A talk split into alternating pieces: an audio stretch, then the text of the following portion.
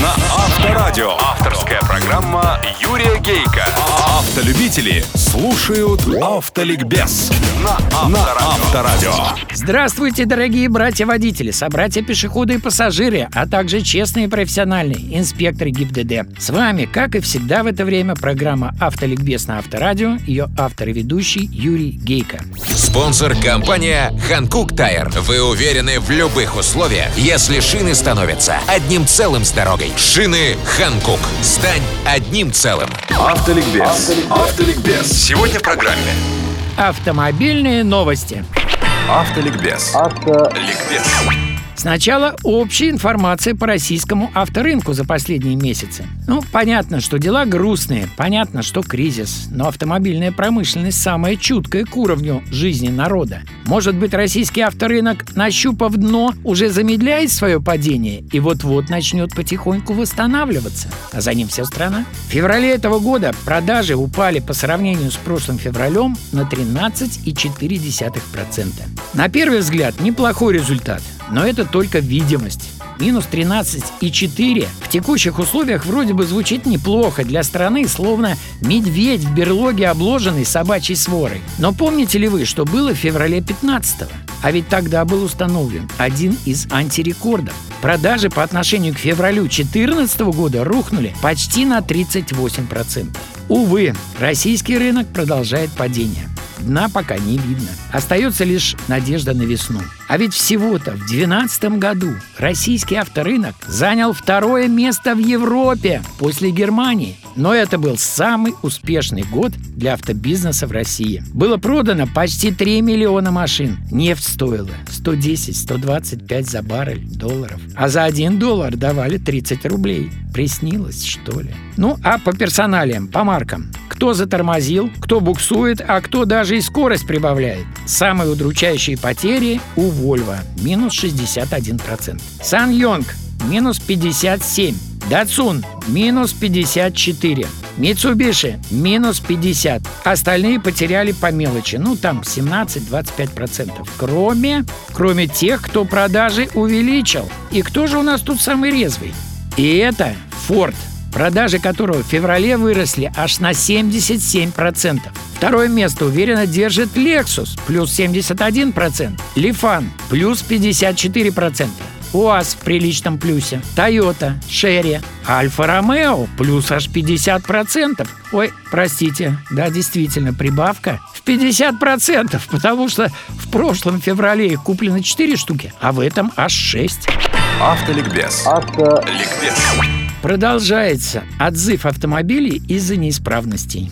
Но на этот раз не легковых, а коммерческих грузовичков и фургонов «Дуката». Их проблема, цитирую, «по причине возможного несоответствия необходимо заменить разъем выключателя зажигания». Опять электрика. Напомню, что недавно из-за неисправного блока управления зажиганием в России отзывали джип Cherokee, джип Commander и Chrysler 300C. Но то были машины, выпущенные до восьмого года включительно. А теперь схожая неисправность всплыла на совсем новых автомобилях. Более двух тысяч экземпляров Дуката, произведенных с 15 января по 1 июня прошлого года.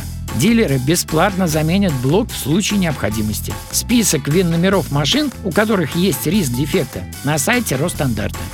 Автоликбез. Ликбез. Audi сообщает россиянам о том, что на модели 2015 года выпуска распространяется скидка 10% от полной стоимости до апреля этого года. То есть еще есть возможность на покупке Audi сэкономить. Но не на всех моделях 10%. Эта скидка максимальная. Она касается только А3 седан, А1 спортбэк и купе А5. На остальных меньше.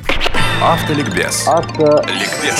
Не прошла мимо меня, как ветерана АЗЛК, ностальгическая новость о том, что якобы Рено собирается возродить славную марку «Москвич». Да, факт подачи заявки на регистрацию этого советского бренда в Роспатент есть, но трудности возникнуть могут, так как согласно данным авторевью в списке действующих российских товарных знаков классическая эмблема «Москвича» числится за концерном Volkswagen. И все-таки, зачем им москвич понадобился, никто не знает. Но что-то мне подсказывает, что в перспективе Рено собирается запустить на русский рынок свое обширное и самое дешевое семейство, известное в автомире под именем «Дача». Ну, а в России кому нужны румынские автомобили? Вот они и станут москвичами. Русскому сердцу приятнее. Ну, так я думаю. А кстати, ведь неплохой был автомобиль. Не Lexus, конечно. Но на нем я дачу построил. По 600 килограммов грузил. Кирпичи, шифер, чугунные батареи. А проходимость? В нашем дачном поселке дорогу еще не построили. Так мужики за полкилометра свои «Жигули» на площадке оставляли и пехом до домиков перли. Идут мимо меня, а я уж слегка расслабляюсь. И 41-й мой рядышком стоит, в стойле. А ты как сюда проехал, удивляются? А вот так говорю, со смазью в голове.